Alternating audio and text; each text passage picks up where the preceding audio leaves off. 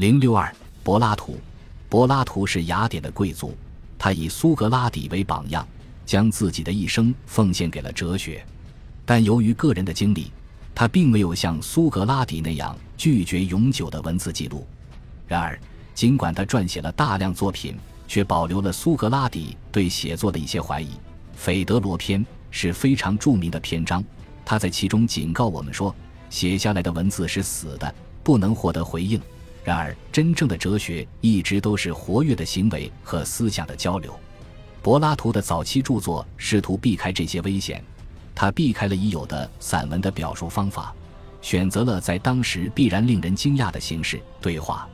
在此之前，对话只被用于相当低级的娱乐。苏格拉底的其他学生，如安提斯提尼和斯斐图斯的伊斯基尼斯，也写了苏格拉底的对话。但只有柏拉图才让我们看到其被用于哲学时的形式。他利用对话展示出哲学的争论，在某种程度上激励了听众对讨论的参与，而不是让听众被动的背诵教条。柏拉图自己从不现身说法，这也不可避免地造成了某种疏离。我们不得不尽自己所能去想象苏格拉底辩论时的情景，没有信息强加给我们。但是我们却被迫地意识到一个问题，以及为了处理它是多么需要思想和辩论。具有这些特征，并在传统上被认为是早期对话的有：申辩篇、克里同篇、尤叙夫伦篇、伊翁篇、小西比阿斯篇、大西比阿斯篇、拉克斯篇、吕西斯篇、梅尼克奇努什篇、普罗塔戈拉篇、欧蒂德摩斯篇、卡尔米德篇、爱人西帕库斯篇。和阿尔卡比亚德前篇，组成中期对话的通常包括高尔基亚篇、美诺篇、斐多篇、会饮篇、理想国、斐德罗篇、克拉迪鲁篇。在这些对话里，有人还加上了地麦欧篇和克里蒂亚篇，还有人把这两篇放进了后期对话里。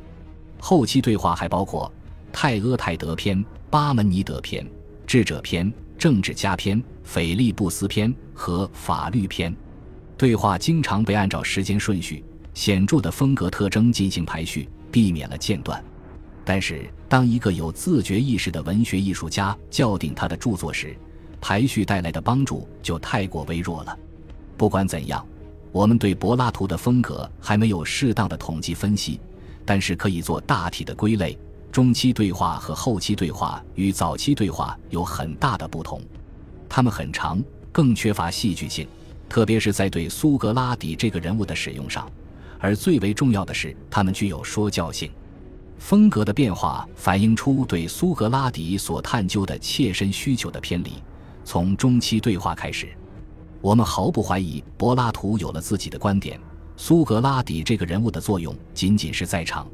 当他给我们讲解社会理论或宇宙论或一大套对埃利亚派的观点时，对话这种形式的作用仅仅是使讨论更易进行。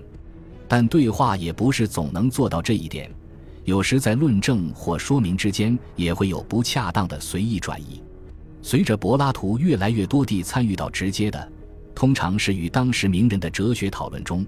对话形式以及对苏格拉底形象的使用，最终成为一触即发的引线。尽管如此，柏拉图从未完全放弃对话，他显然对他的抽离性及其所需要回避的东西继续保持重视，而不是着眼于一种调和的技术化和不同立场的系统化。他的追随者和解释者，也有诸如持怀疑态度的新学员等少数例外，大都展现出不同的精神。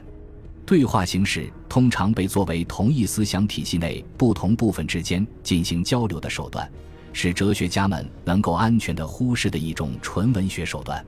这样一种方法并不灵巧，而且对各自独立的不同对话之间的区别也不敏感。我们在柏拉图的著作中能轻易发现他对某些主题的持续关注，但是建立一个柏拉图学说体系是在做他自己从未做过的事情。他从来没有使自己致力于任何通常被认为是柏拉图学说的学说，也很少告诉我们他所讨论的观点中哪一个对他来说是最基本的，以及这些观点之间存在怎样的联系。试图绕到难以捉摸的对话形式背后，从中找到柏拉图思想与个人或许更真切的历史发展，这种做法也颇为危险。传记传统是不可靠的，他只是回到了后来对对话的解释上。也有几封声称是柏拉图写的信件，其中第七封经常被认为是真的，但伪造的信件也是名人的标配。第七封信具有特殊的哲学性，因此若把它作为一种基础来解释对话里的哲学，则违反常情。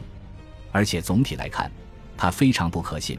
很多学者对它的接受，我们最好视为表达了他们的强烈愿望。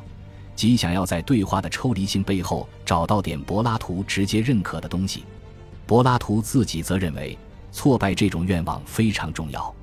对于因素的追寻，他把认知和其他状态区别开来，且不管这一因素到底是什么，这种追寻吸引着无数哲学家，也以不断变化的方式吸引着柏拉图。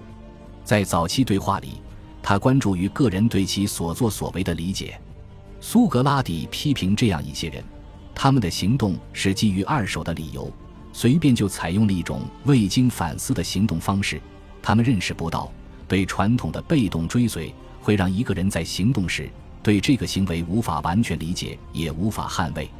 荷马史诗的著名表演者伊翁，一位勇敢的将军拉克斯，宗教人士尤许弗伦，以及很多其他的人都让我们看到。他们不知道自己行为的真正原因。早期对话内容多变，但都是讨论同一主题，存在很多令人不满意的地方，因为从中我们几乎看不出下一步要做什么。但很可能柏拉图认为，一旦剥夺了矫饰，每个人都会实现对自己的理解。除此之外，大体上没有什么可说的。这一点与一些早期对话中对自我认识重要性的莫名坚持相吻合。在阿尔卡比亚德前篇中，在受劫难者认识到自己缺乏知识的场景后，紧跟着是一种劝告：关注自己的内在，自己的灵魂，在那里发现理解。毫无疑问，每个人都必须按照自己的方式获得自我认识。这种自我认识积累成明智的美德，这种心智正常保证了一个人能对自己同他人的关系有恰当的认识。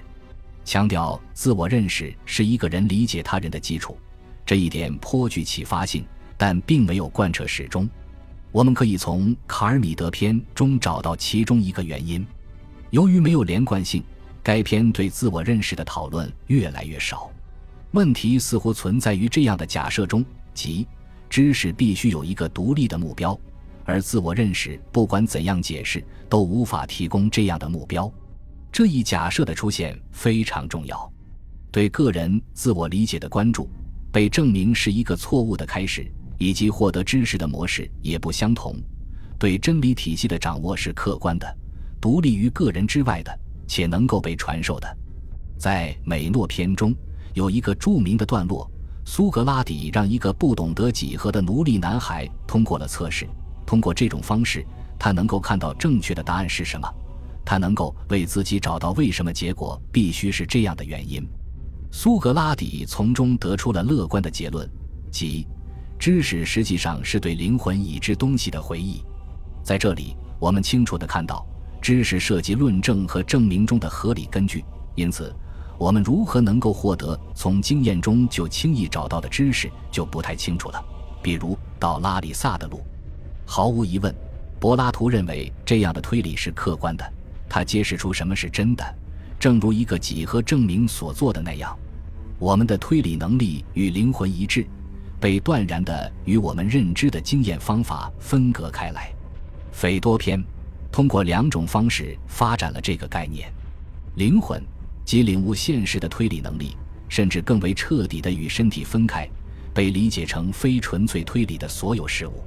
柏拉图更多地意识到推理系统化的需要，做了一些模糊的暗示，也讨论了论证的结构和测试。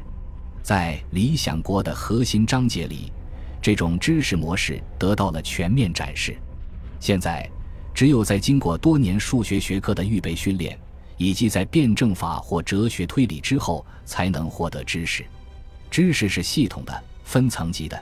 一个人的信念，只有在他明白了这些信念在真理系统中所处的位置，哪里是基本的，哪里是衍生的。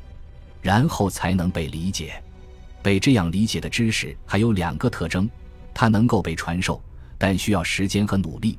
只有那些真正理解背景的人才能学到，而其他人只能领悟那些不完整的片段。这毫不奇怪。知识是只有少数人才能获得的东西，而大多数人的意见，尽管都能很好的被逐一描述，却不值得认真对待。从这样的观点出发，他并没有说我们不能由此系统的理解我们所经验的物质世界，但柏拉图对纯粹推理的强调，的确不给这一思路留下空间。恭喜你又听完三集，欢迎点赞留言。关注主播，主页有更多精彩内容。